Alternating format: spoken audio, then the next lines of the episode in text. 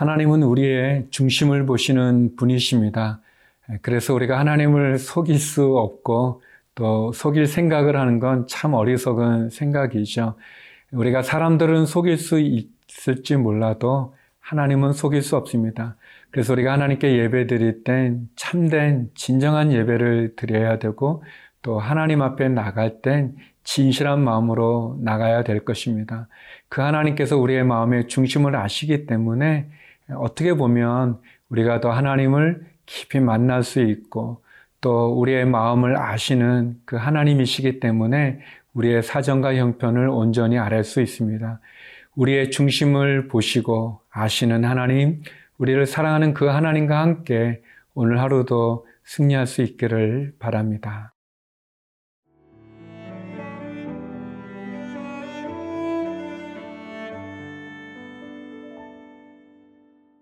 예레미야 14장 1절에서 12절 말씀입니다. 가뭄에 대하여 예레미야에게 임한 여호와의 말씀이라 유다가 슬퍼하며 성문의 무리가 피곤하여 땅 위에서 애통하니 예루살렘의 부르짖음이 위로 오르도다 귀인들은 자기 사환들을 보내어 물을 얻으려 하였으나 그들이 우물에 갔어도 물을 얻지 못하여 빈 그릇으로 돌아오니 부끄럽고 근심하여 그들의 머리를 가리며 땅에 비가 없어 지면이 갈라지니 밭 가는 자가 부끄러워서 그의 머리를 가리는도다. 들의 암사슴은 새끼를 낳아도 풀이 없으므로 내버리며 들나귀들은 벗은 산 위에 서서 승냥이 같이 헐떡이며 풀이 없으므로 눈이 흐려지는도다. 여호와여 우리의 죄악이 우리에게 대하여 증언할지라도 주는 주의 이름을 위하여 일하소서. 우리의 타락함이 많으니이다. 우리가 주께 범죄하였나이다. 이스라엘의 소망이시여 고난당한 때의 구원자시여 어찌하여 이 땅에서 거류하는 자 같이 하룻밤을 유숙하는 나그네 같이 하시나이까 어찌하여 놀란 자 같으시며 구원하지 못하는 용사 같으시니까? 여호와여 주는 그래도 우리 가운데 계시고 우리는 주의 이름으로 일컬음을 받는 자이오니 우리를 버리지 마옵소서. 여호와께서 이 백성에 대하여 이와 같이 말씀하시되 그들이 어그러진 길을 사랑하여 그들의 발을 멈추지 아니하므로 여호와께서 그들을 받지 아니하고 이제 그들의 죄를 기억하시고 그 죄를 벌하시리라 하시고 여호와께서 또 내게 이르시되 너는 이 백성을 위하여 복을 구하지 말라. 그들이 금식할지라도 내가 그 부르짖음을 듣지 아니하겠고 번제와 소제를 드릴지라도 내가 그것을 받지 아니할 뿐 아니라 칼과 기근과 전염병으로 내가 그들을 멸하리라.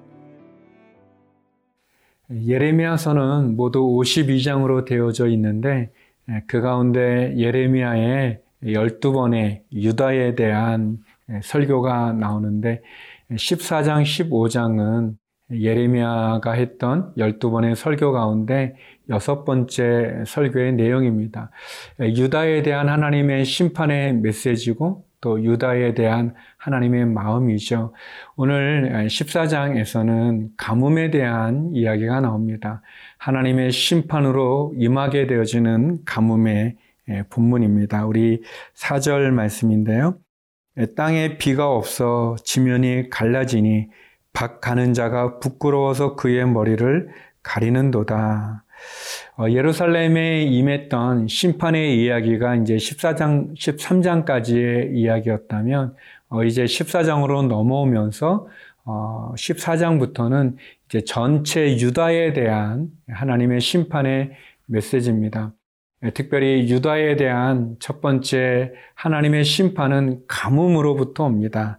아, 그래서 어, 이렇게 귀인들이 자기 종들을 시켜서 물을 얻고자 하지만 예, 우물이 말라서 결국 빈 손으로 빈 그릇으로 올 수밖에 없는 그런 현실, 또 사절에 땅에 비가 없어서 지면이 막 갈라지는 거죠. 예, 그래서 농사 짓는 사람, 밭 가는 자가 탄식하고 고통 가운데 어찌할 바 모르는 예, 그런 모습을 예언하고 있습니다.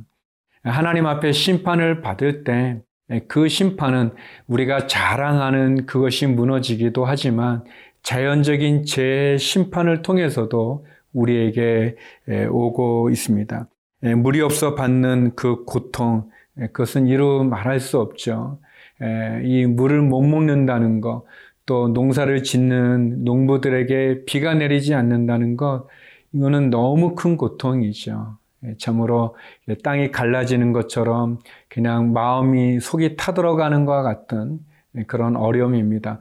이런 가뭄의 고통 가운데 예, 예레미야 선지자는 하나님 앞에 부르짖습니다. 하나님의 은혜를 구하죠.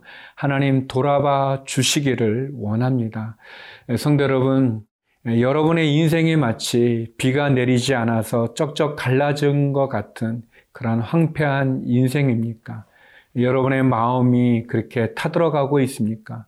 여러분, 마시고 마셔도 채워지지 않는 그런 목마름을 여러분 가지고 계시는지요? 여러분의 가정 가운데 가뭄과 같은 재앙이 임했지요?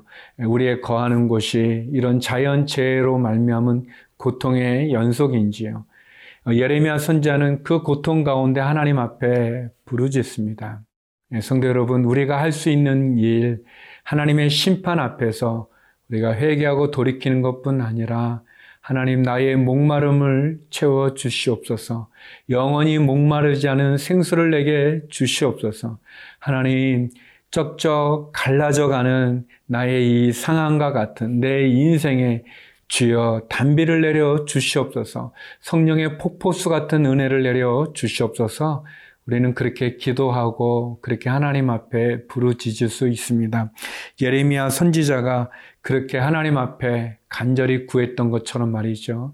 예, 그래서 우리는 늘 영적인 민감함과 통찰력이 있어야 됩니다. 예, 나의 상황이 가뭄인지 아닌지도 구별하지 못하는 그런 어리석음이 아니라 깨어 있어야 됩니다.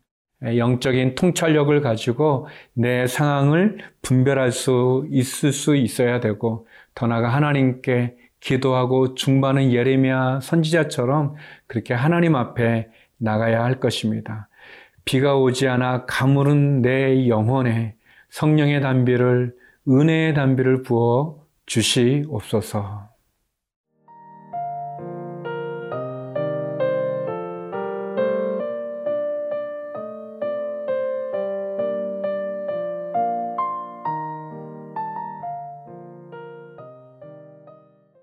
예레미야의 탄식의 기도는 중보의 기도는 참 읽으면서 우리의 마음을 울립니다.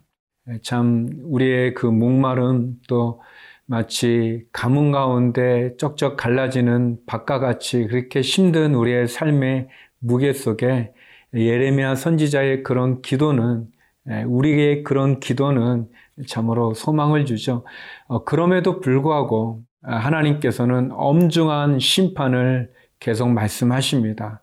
특별히 하나님, 너희들이 드리는 그런 많은 번제들, 그런 재물들, 그것으로 결코 나의 마음을 돌이킬 수 있을 거라 생각하지 말라라는 그런 참 두려운 말씀을 우리에게 하십니다. 12절인데요.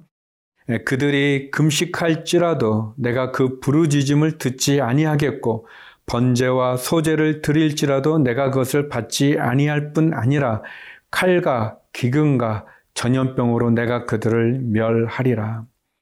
하나님의 굉장한 심판의 메시지입니다. 금식해도 또 번제와 소제를 드려도 그것을 듣지도 않고 받지도 않으실 뿐만 아니라 칼과 기근과 전염병으로 내가 그들을 멸하리라 그렇게 말씀해 주시죠. 어, 하나님께서 이 예레미야 선지자의 이 탄식의 중보 기도에 대해서 이런 엄중한 말씀을 하시는 것은 우리가 하나님 앞에 회개를 할 때 참된 회개를 해야 된다는 것입니다. 하나님께 예배를 드릴 때도 참된 예배를 드려야 된다는 겁니다. 왜냐하면 하나님 우리 마음의 중심을 보시기 때문에 그렇습니다. 우리가 사람들 속일 수 있지만 하나님을 속일 수는 없습니다.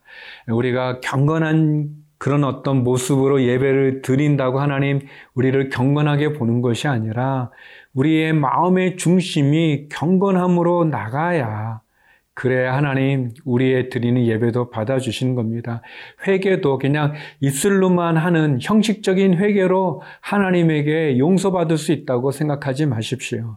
오늘 말씀처럼 금식해도 번제 소제 드려도 하나님 듣지 않고 받지 않으시겠다고 말씀하지 않습니까? 참된 회개와 참된 예배를 주님께 드려야 됩니다. 우리의 마음과 정성을 다해서 드려야 되는 거죠. 말로만 해서는 안 되는 것입니다. 형식적인 예배로 하나님 앞에 예배 드렸다고 생각해서는 안 됩니다. 우리가 마음을 다하고 정성을 다할 뿐만 아니라 또 회개했으면 돌이켜야 됩니다. 이 회개가 이 후회할 회자에 돌이킬 개자잖아요. 우리가 후회만 해서 되는 게 아니라 돌이켜야 됩니다. 우리가 삶으로 실천해야 되는 거죠. 가던 길을 멈춰 돌아서야 됩니다. 끊어야 됩니다. 예, 하나님께서는 우리의 중심을 보시기 때문에 그런 거죠.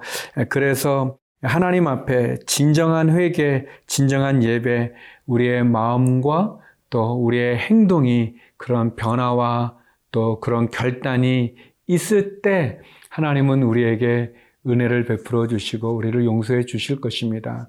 하나님 앞에 참 마음과 참 정성으로 온전한 금식, 온전한 예배, 또 온전한 회개를 할 수 있는 저와 여러분이 되기를 바랍니다.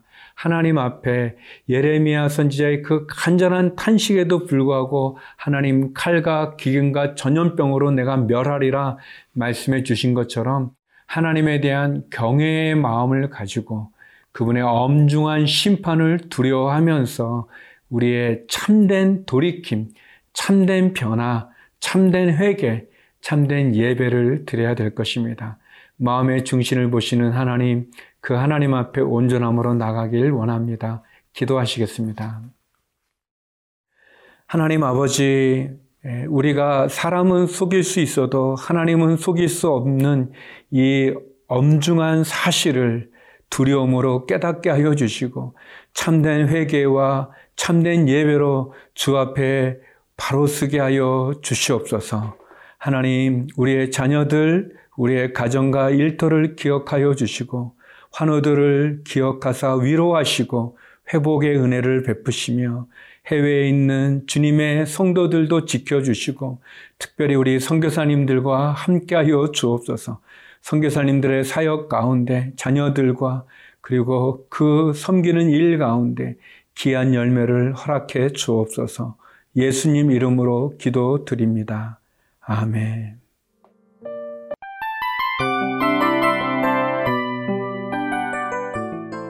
이 프로그램은 청취자 여러분의 소중한 후원으로 제작됩니다.